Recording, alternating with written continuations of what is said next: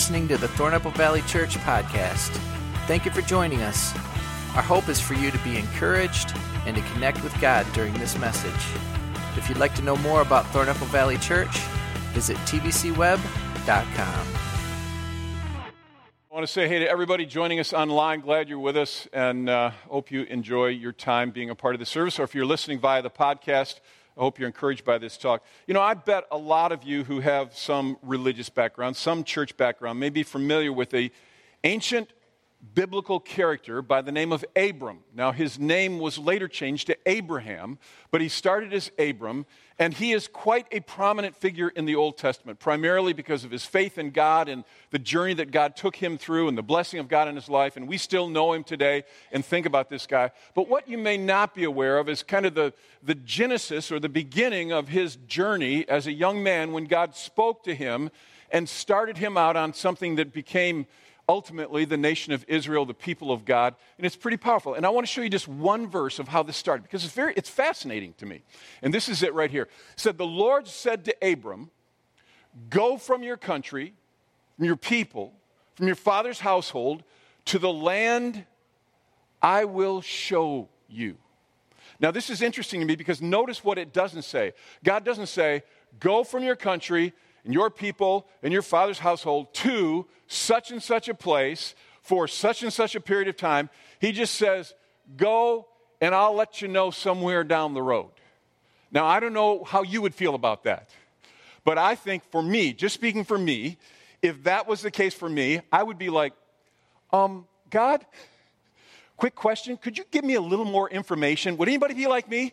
Could you just, you want me to go, but could you tell me, like, where? What's the way? I don't know how to pack, all right? And I don't even know how long I'm going for. So if you could let me know where I'm going, if you could let me know how long I'm going to be there, what it's going to be, that would be greatly appreciated. But God doesn't do that. God just goes, hey, Abram, head out, and I'll let you know somewhere down the road what you're going to do next. What tension that must have been for him. He didn't know where he was going. He didn't know what he was doing. He doesn't, north, south, east, what do I do? He's just supposed to start out on this journey. It brings tension, and it would particularly bring tension to people who are control freaks like myself. In fact, let me just ask a question, see how many of you are honest. How many of you would say you're kind of a control freak? Would you just lift your hand, please? Look at all the horrible people in this room, all right? I'm in that category too, but of course you know this. Life is full of tension. There's always tension in life. It's like you want to do this good thing. There's this thing over here, and you say, I want to do this. I want to do this good thing. But you know doing this will very possibly produce a small byproduct that's not a good thing. And then there's a tension. Do I do it and just let that happen and say, okay, that's the price you pay for doing it? Do I not do this thing and just not do a good thing? What life is filled. You want your kids, for example, to grow up and be strong and soar in their lives. And you know that at some point they're going to have to figure out how to make decisions. And so when they're younger, you kind of deal with this thing. You ask yourself the question, do I let them make their own choices here and then face the consequences? Because there's tension there.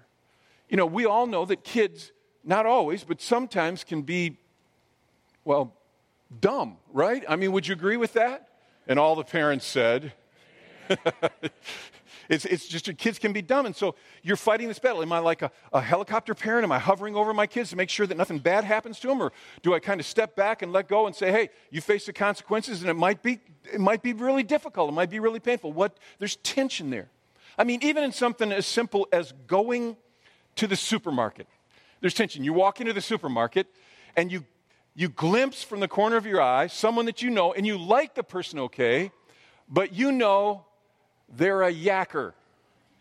You all know what I'm talking about, right? And if you don't, that's who you are, all right? People see you and they think that. But they're a talker. And you know that if they see me and we meet and start talking, we're talking 30 minutes to an hour with this person. And you don't have to be anywhere, but you're kind of in a hurry. You don't want to spend all that time.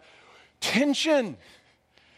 What do you do? In fact, I would like to just give you some options of what you do. I'd like to see who we have in the house, all right? So here are the options. You have A, B, and C, and A is you hide, all right? You just, and I'm going to ask you to respond in a minute, just hang on. But you go down a different aisle, and then you run out of the store and just never talk to them. B, you're honest about your time constraints. So you're one of those people that just say, you know, hey, it's good to see you, and I only got a minute to talk, but it's really good to see you. Or C, you're one of those really nice people, and you just give in and let them blabber. You just let them do it because you feel like that's what a nice person has to do. All right, so let's just see who's in the house. How many of you are A, you would just hide? I have to confess, I'm in that group. Let me ask this question, all right? How many of you have ever already done that? Would you just be open? More of you than are saying you would do that. I see that. And that's what it is. So some people are like that. How many of you would say, you know, I'd just tell them my time constraints. I'd say hi to them and look at you. You know, people with integrity and character there, that's right. Not like all you heathens that were at A. And how many of you would be C, you'd just give in, let them talk? These are all the pushovers around you right there.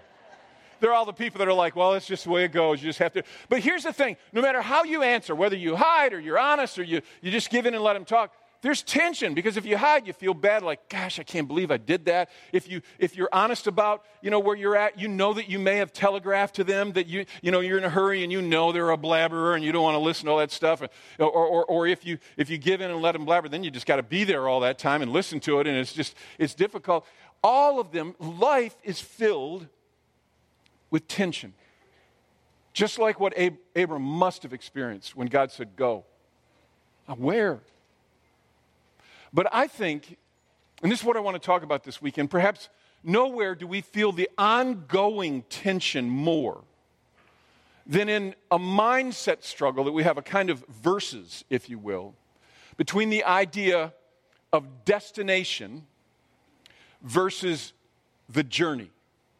Destination versus the journey. So the mindset of it's about getting there and getting it versus it's about the journey that we're on. Now look, because I know some of you are like me, and you're just thinking, I've heard all this stuff. I've heard people say it all. People say this all the time. It's about the journey. And I always think when people say it's about the journey, what they mean is, I'm in no hurry. I don't care if it gets done. And I just don't like people like that, all right? I don't know how to... But people say this all the time. People say it's about the journey. The truth is I'm not really sure they mean it. I'm just not sure they mean it, because I think there's something in us that's more often about the destination than we really are about the journey. It's like people that say, you know, it's not really whether you win or lose, it's how you play the game. Yeah, no. If you're not playing this to win, get the heck out of the game, all right? And let the people that want to play, anybody know what I'm talking about? It's like we say, it's about the journey, but I'm not really sure, I'm not fully convinced that we really mean that. I think mostly we don't, because we want to get there. We want to get that thing. I mean, we're not thinking about, I just want to enjoy the journey to the next purchase of this thing I want to get. We just want it. We want to get to the next vacation. We want to get to the next experience, whatever it is. We're all about that. And then you think about advertisers, okay? And our life is flooded with advertising. This is, you know, one of the things we face in the world that we live in today is that we're constantly bombarded with advertisements. And what's interesting about that is no advertiser is ever encouraging you to enjoy the journey. Come on, right? We just hope you enjoy the journey as you think about and move towards the purchase of a car. They want you to buy their car. They are about the destination. And the truth is, I think most of us, this is the way we live. In fact, I would say in the West that the Holy Grail for many of us is the destination, getting there. And I'm going to be up front with you and tell you that this is really kind of how I'm bent. I'm sort of a destination person. I think that way, I feel that way. But if you think about it a little bit, I mean, if you're honest about this stuff and you process it, you know that each of those destinations that we have, each of those theirs that we want to get to, so they're really what they are is they're like markers on a larger journey, so they're waypoints. So maybe I want to get the house remodeled, and I'm working towards that, and I get that done, and that's a waypoint. And then the next destination is, well, we got to get this, whatever this thing, we have to do estate planning, or we have to do some other thing in our lives. We have to do this thing for the kids, and then there's the next thing, and then we want to get this vehicle, and then we want to get this thing in our lives. And we have all these little waypoints along the way, these destinations that we sort of live for those. And here's what I'm contending, and I know this is going to sound interesting because I'm telling you, I'm bent in the direction of being a destination person.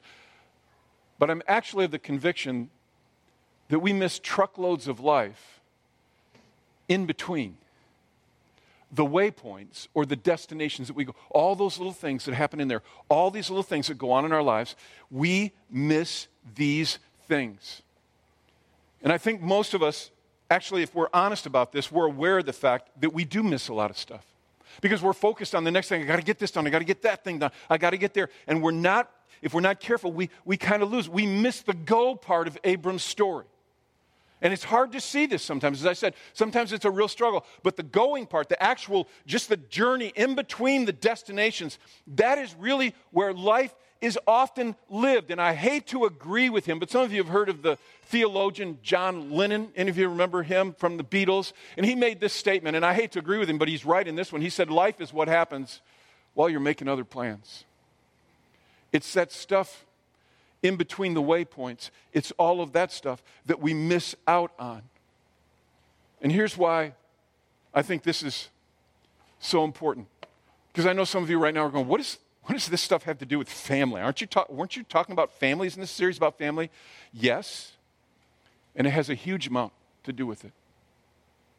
Because I actually believe that one of the things that brings such great dysfunction in our lives, and particularly into our families, is that you and I, we become so focused on the next thing that we're doing, and the next thing that we're doing, and the next thing that we're doing, and we're all about the destination that we are missing, and then this brings damage and pain into families. We're missing the life in between. You lose sight of the fact that you're not just racing your kid to a soccer practice. You are in your life right now. We lose sight of the fact that I'm not just trying to get ready for my daughter's birthday party, and it's like all these preparations and this stupid stuff that I have to do, all these things that I have to accomplish and make happen. And then I'll get to it, and I'll have the party, and then I'll get that over with. Finally, I can breathe. And then no. Those things are all your life. Come on, is that true? But what happens is we miss these things. And it's crazy, really. And I could be wrong, but I wonder sometimes if the reason that families aren't so messed up is that we aren't living as much as we're just doing, and we're running to the next thing. And we're missing the moments. We're missing the beauty. We're missing the wonder of each other. Because we become so destination-minded that we've lost sight of what really matters in life. It's like, you know this, people when they're young, you know, when you're a student or whatever, you get a little older and you start thinking about this, you think about, I just want to meet the person that I fall in love with and have true love, whatever that is, and I have that, you know. And then we spend the rest of our lives together, and you can't wait to find that person, and you get married, and then you can't wait to start having children, and then you can't wait for the children to grow, and you can play with them and enjoy them. You can't wait for the children to grow, and then you can't wait for the children to go. Now listen, because I'm of the age now, I've experienced all this. And then you can't wait for him to come back. Something happens with age that I think can be bypassed, but I think it's very hard to not see it when you age. You catch glimpses of wisdom of things that are important, and you realize, uh-oh. I think I missed something here because I was rushing from one destination to the next. I think I missed the stuff that matters most. And I've been guilty of that. In fact, in retrospect, I'll be honest with you. One of my great regrets. Some of you have heard me talk about how, you know, my wife Ann, she was the primary boss and runner of the home, and we had 6 kids, so, you know, I mean, it was a big job and everything, but periodically she'd be going out for an evening, and she would say to me, "No, I'm just asking you to make sure that the kids have a bath before they go to bed. You handle that?" You know, it's like, "Hey, dummy, can you handle the kids having a bath?" I'm like, "Yeah, I can do that. Got it." And so when bath time came around, you know, it was just before bedtime, I'd run a big tub of water, and I'd pour suds in there, you know, bubble bath or whatever stuff, and I did it not because they would play in it, but because it would just help them get a little bit cleaner. And then I would have them come in. I mean, when they were younger, I'd have like 3 or 4 in a row. And I just say to them, strip, all right, strip right now. And when they get one to get stripped, I dump them, put them right in the tub, put them down, get them wet, stand them up, scrub them off. I could do this in less than 60 seconds, probably less than 30 seconds. I'm not lying on this. This is actually, you can check in with my kids. And I would completely scrub them, then I'd scrunch them down and put them under the faucet and rinse their hair, and they'd be like, oh, Dad, you know, I'd be like, suck it up, all right, you know. And I'd rinse their bodies all off, and then I'd pick them up. Literally, I would pick them up and shake them a little bit to get the water off. And I'm not suggesting you shake young children. I'm talking, they were a little older, but I'd shake them a little bit, get the water off. I'd put them down on the floor. I'd grab the towel. I'd towel them off every bit, and then I'd smack their bare rear ends and say, go in and get your jammies on and get in bed. And I'd do that one after the other. I could bathe 3 or 4 kids in 5 minutes flat.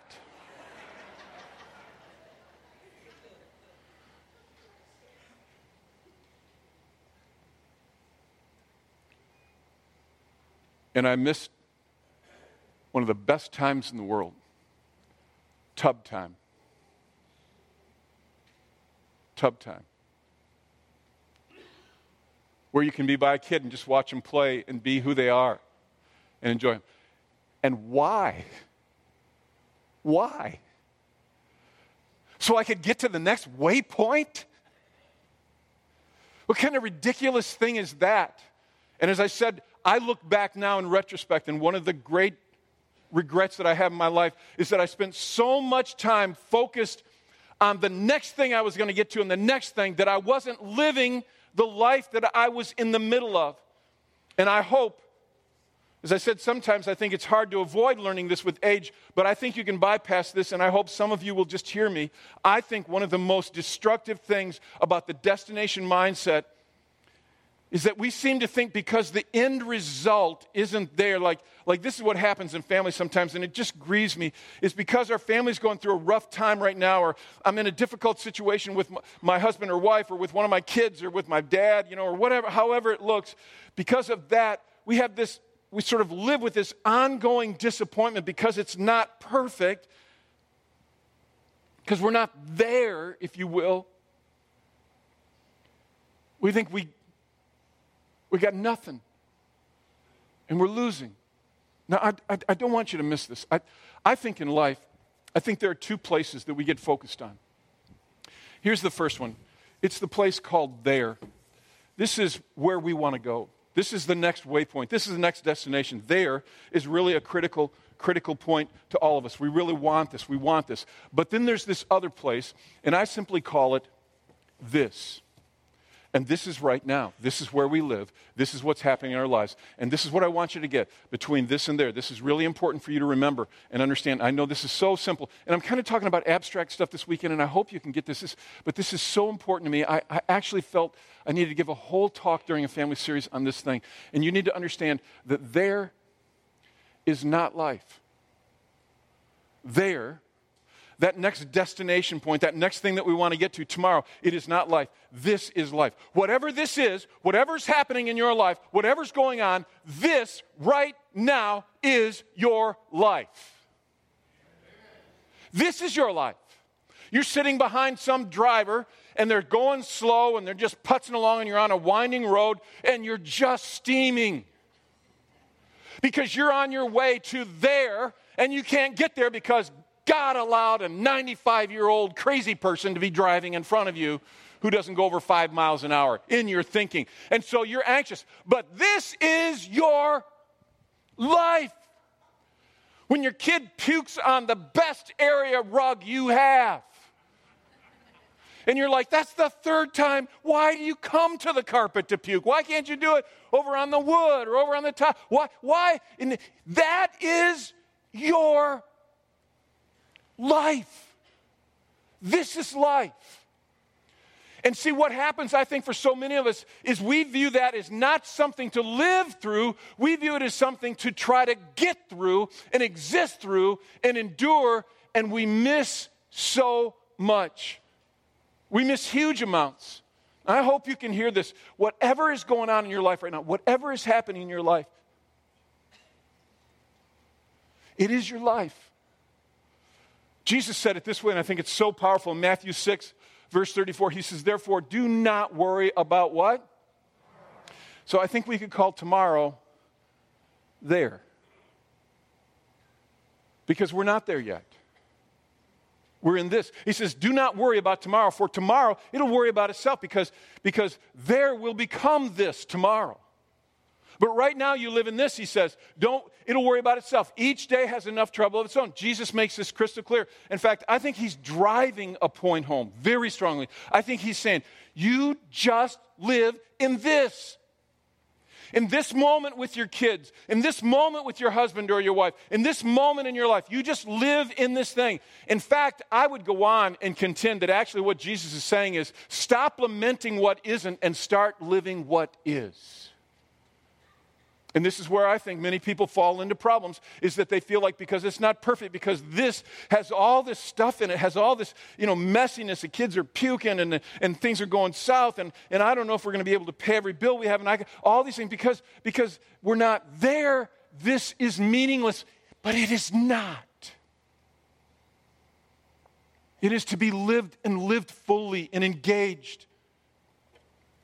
So here's why this matters. I think more relationships are sabotaged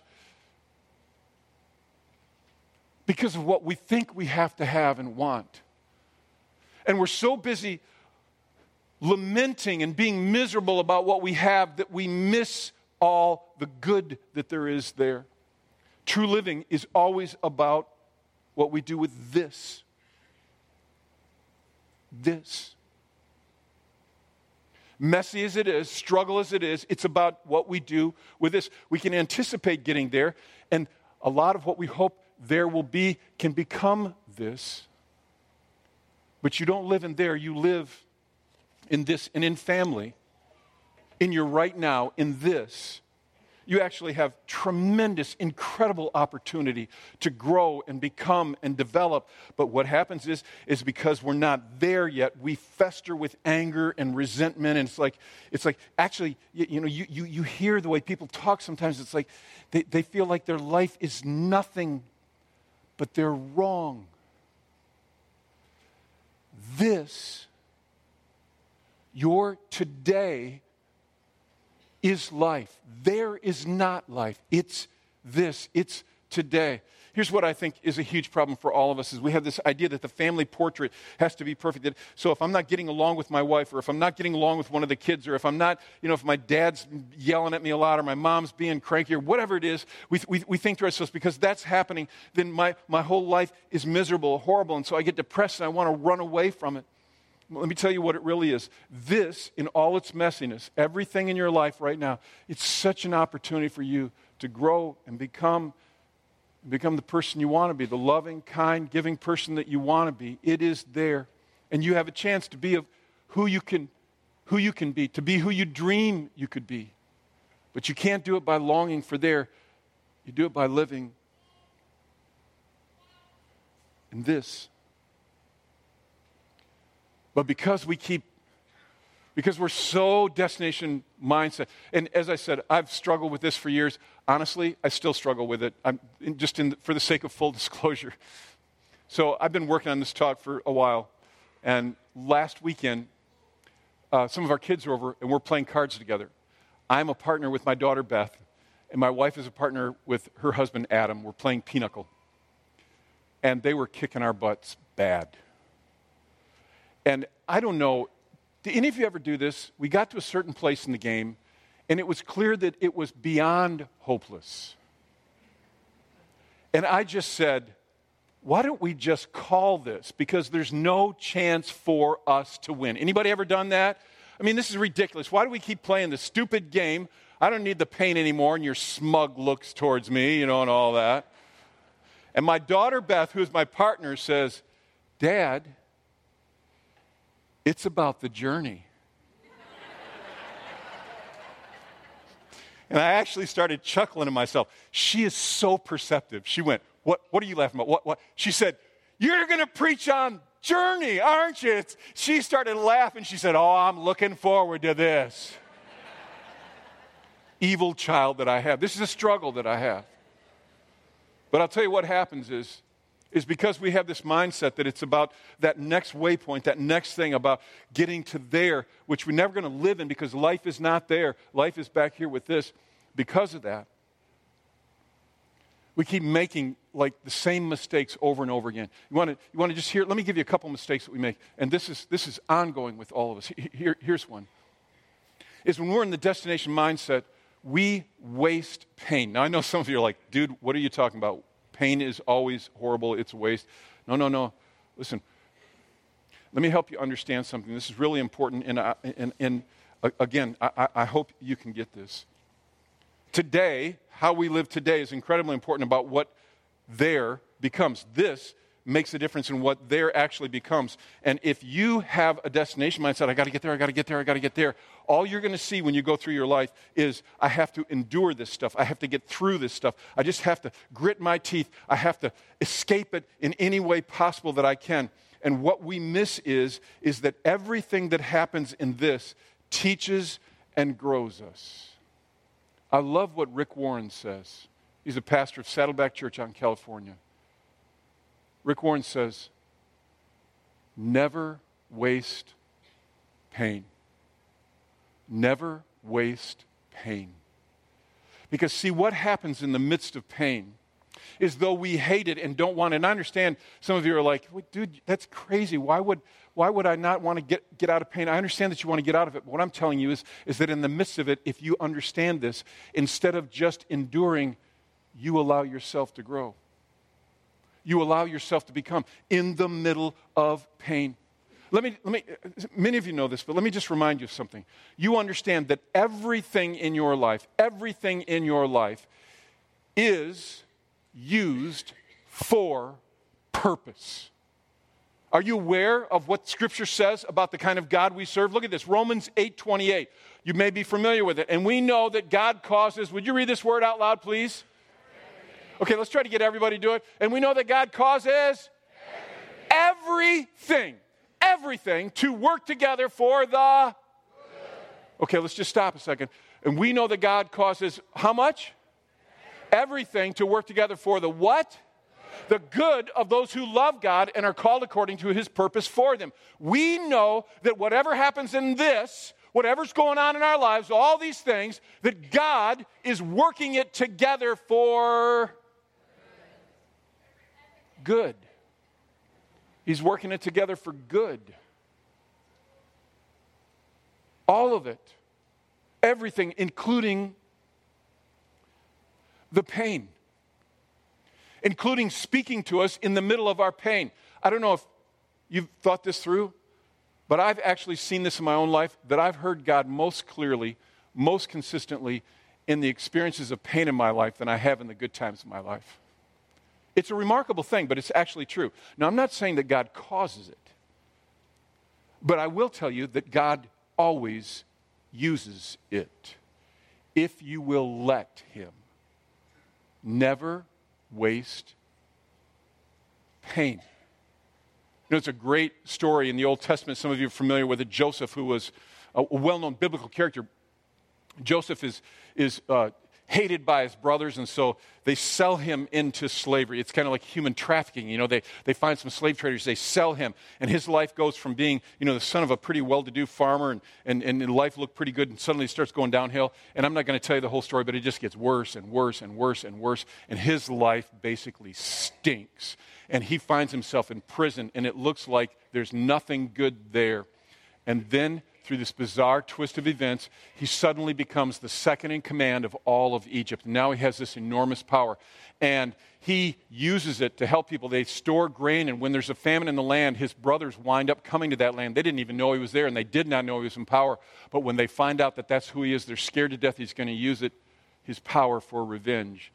And so they come to him, and this is what he says, and this is one of the most powerful verses in Scripture. Genesis chapter 50, verse 20. His response to their fear is, you intended to harm me, but God intended it for what? For good. To accomplish what is now being done, the saving of many lives. Joseph understood, you wanted to harm me, but God uses everything for good, for those who are called according to his purpose for them. God uses everything. Never waste hurt, never waste a pain. I love how C.S. Lewis says this because, as I said, God will speak to you in pain. C.S. Lewis, the author, writes, pain insists upon being attended to. God whispers to us in our pleasures. He speaks in our consciences, but he shouts in our pains. It is his megaphone to rouse a deaf world. Never waste pain. Counselors will tell you, when you experience pain, you don't try to escape it. Pain is often in this box. You don't try to jump over the box. You walk into this, and you learn, and you grow from it. And this is such a powerful truth. This is the thing that can change our lives. But so often, because we're living with only the destination, I got to get to the next thing, I got to get to the next. We're just existing through until we get to there, and we are not living. So we make the same mistakes. We waste pain. Here's another one, and that is that we miss ongoing moments of joy.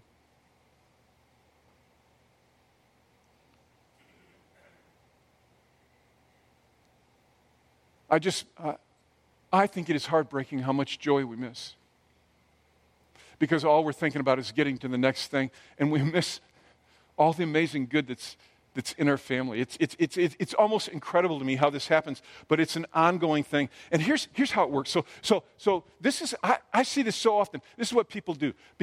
And life is always messy, and life is always going to be painful, and there's always going to be struggle and difficulties. But because you have this piece of this over here that is gray right now, this is what so many people do. Because this is gray, they paint the whole box gray. And it is not. It is not. But because this is gray, they paint everything gray, and they just say, my world sucks, my life is so bad, and everything, and that. They fall into this pit of saying it's all gray because there's a little piece of gray, and they miss the joy in it. I cannot tell you how many times this happened over the years, not so much in recent years because I don't really do counseling, but in the earlier years I felt like I had to, and couples would come to me often because they would say they wanted marriage counseling, but what so often they wanted was really me to just do last rites over their marriage because they were kind of done with it and they wanted out. And they would say this. I cannot tell you how many times I heard this. I don't think I was ever really happy with her. I don't know that I ever loved him. Now, I never say it to them. Not in these words, but I would think to myself, baloney.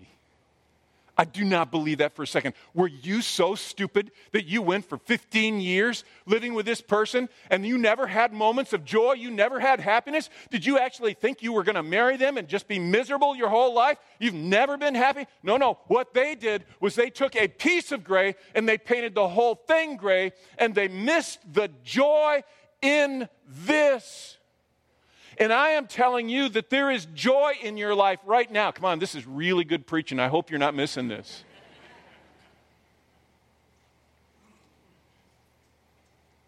There is joy in your life. And I know some of you are in pain and you're wounded. I'm telling you, don't waste the pain and don't miss the joy. It is one of the most tragic things I think that happens. And I think even in very dark circumstances, we can find it. I love the story of Paul and Silas. Paul and Silas are preaching Christianity. They're sharing Christianity with people, and they're not doing anything wrong. They're trying to bring good to people, but the culture was hostile to Christianity, and so some of the religious leaders, the Jewish religious leaders, were coming down on them, and then it went from bad to worse, and they started to get beat up. And I just want you to see this story because I think it's so remarkable, and this is, I'll get to it. There we go. Back. Right there. Acts chapter 16. It says, the crowd joined into the attack against Paul and Silas. And the magistrates ordered them to be stripped and beaten with rods. And after they had been severely flogged, beaten with rods. Anybody had that happen to you lately? No, this is serious stuff. They were beaten with rods. After they'd been severely flogged, they were thrown into prison. The jailer was commanded to guard them. And when he received these orders, he put them in the inner cell, fastened their feet in the stocks. And about midnight, Paul and Silas are praying and doing what? They're singing. They're singing hymns to God, and it was loud enough that the other prisoners were listening to them. Are these people total idiots? They had just been beaten half to death.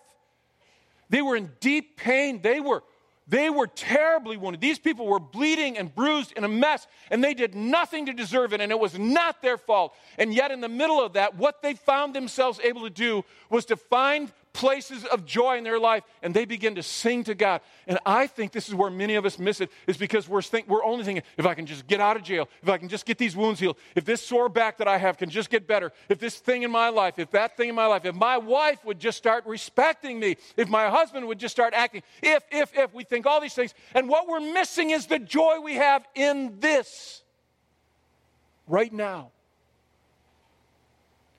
But if we will grab that joy like Paul and Silas did, if we will find it even in the pain and even in the darkness and difficulty, we will see remarkable things happen. And you know, some of you know the rest of this story. You know that in the very next verse it says this. It says, suddenly there was such a violent earthquake that the foundations of the prison were shaken. And at once all the prison doors flew open and everyone's chains came loose. This thing happened after they found joy in their lives. It's an amazing thing. It's an amazing thing. But I think what happens is we miss this stuff. We get so destination-minded that we miss joy. We waste pain. We lose. So let me ask and answer a quick question. How do people like me, destination people like me, you know, that my daughter looks at me and goes, oh, yeah, you're preaching about this. She knows me so well, you know. How do people like Jeff, how do they move in the right direction? Let me tell you some things that I've been working on that I've found some success with, and I'm not all the way there, and I'm no expert in this, but here's one I think. And when you experience pain, when this gets difficult or dark, I've learned this over the years, you just have to get back up. And this is what some of you need to hear. This is going to sound a little harsh, but I think sometimes we need somebody who loves us to get up and say to us, stop whining and get up off your butt and start doing the right thing. I know some of you are going, did the pastor just say that? He did. And some of you, maybe the person that needs to say it is you just need to hear it from me. Maybe it's me. We don't like the person saying it to us, so be mad at me, that's fine. But some of you just need to hear this. You've been wallowing in self-pity. You've been feeling sorry for yourself because your wife isn't, or your husband isn't, or your kids are, whatever it is, and you feel like your life is just worthless, and somebody needs to say to you, and so I'll just say it. Stop it. Stop it. You're just wasting yourself. You're wasting your time. You're losing joy. You're wasting pain, and it is wrong. Stop it. Can I say it again? Stop lamenting what isn't and start living in what is. Stop. Of course there are going to be arguments. Of course there are going to be wounds. Of course your life is going to... Some of you are like, no, these days right now, man, I'm so in love and things are so wonderful. Enjoy it. Is that true? Because it's going to change. It's going to happen. Life is filled. This is filled with difficult pains and struggles at times where gray gets painted in pieces, and it's going to happen. That's okay. Because whatever, however difficult it is, God is still God. And it's going to be okay. I love how Paul wrote this. So beautiful in 2 Corinthians 4:8. He talks about this very thing. He says, we're pressed on every side by troubles, but we're not crushed. We're not crushed. He says, we're perplexed, but we're not driven to despair. We're hunted down, but we're never abandoned by God. We get knocked down, but we are not destroyed. In other words, yeah, there is hardship, there is pain, there is struggle, but this is not all there is. So get back up. And then the second thing I would say, and this is so important, is that not only do you get back up, but when you get back up, then you make the decision. When it comes to your family, you run long distance with them. Okay, I just got to do this really quick because we got baptisms doing stuff. Just hear me on this, okay? People will say to me, I've had this said to me numerous times, how long do I keep loving him? How long do I keep, you know, how long do I do this? Because I've just been wounded so many times, and I know you get wounded and you feel hurt, and I know this is hard, but if you're asking me, if you're a follower of Christ, I understand some of you may not be sure where you're at with Christianity, and I get that, but for those of you who would say, yeah, I'm a follower of Jesus, I only have one answer on how long should you love somebody? How long should you love them? Here's my answer. It's real simple. Only as long as God loves you. And when he stops loving you, then you're off the hook. But as long as God loves you, you are called to love them. I quoted this verse last week. I'll do it again. Jesus made this statement. He said, Freely you have received. Would you say it out loud with me in two words? Freely give. How long do you love him? Only as long as God loved you. Now, here's the thing. Okay, let's just be honest about this. There are times when people are doing such damage in our lives, and they're doing damage in their lives, that we do set up boundaries. And we will say at times, you know, this cannot go on this way because it's destroying you, it's destroying other people, it's destroying. So we have to set up boundaries. But here's what I'm talking about. You can set boundaries up, and that means you push the door to, but you do not lock it. So you step back and you set up boundaries, but you do not give up on them. Some of you sitting in this room, you haven't talked to your brother in 10 years. You haven't spoken to somebody in your family in so long because there's bitterness between you, and you say, well, you know what he did, and all these things that happened, everything, and I'm done with him. I'm done with him. Now, here's the difference. You may have to step back, but you don't lock that door. This is the way Jesus said it. This is in the book of Revelations where Jesus is speaking, and he says, here I am. I stand at the door and knock. In other words, he's saying, I'm still here. I'm still here. Maybe you have to set up boundaries and you say, this cannot continue this way, but you do not stop loving them. And this is hard to hear and do, but this is what you do with family. You run long distance. How long are you to love them? Only as long as what? Can anybody tell me? As God loves you. Only that long. And I'm not saying settle for abuse. I'm not saying put yourself in a dangerous situation. Draw boundaries. But you don't quit. You don't quit. I hope somehow this spoke into your life. Live this, not for there. Amen? Live this.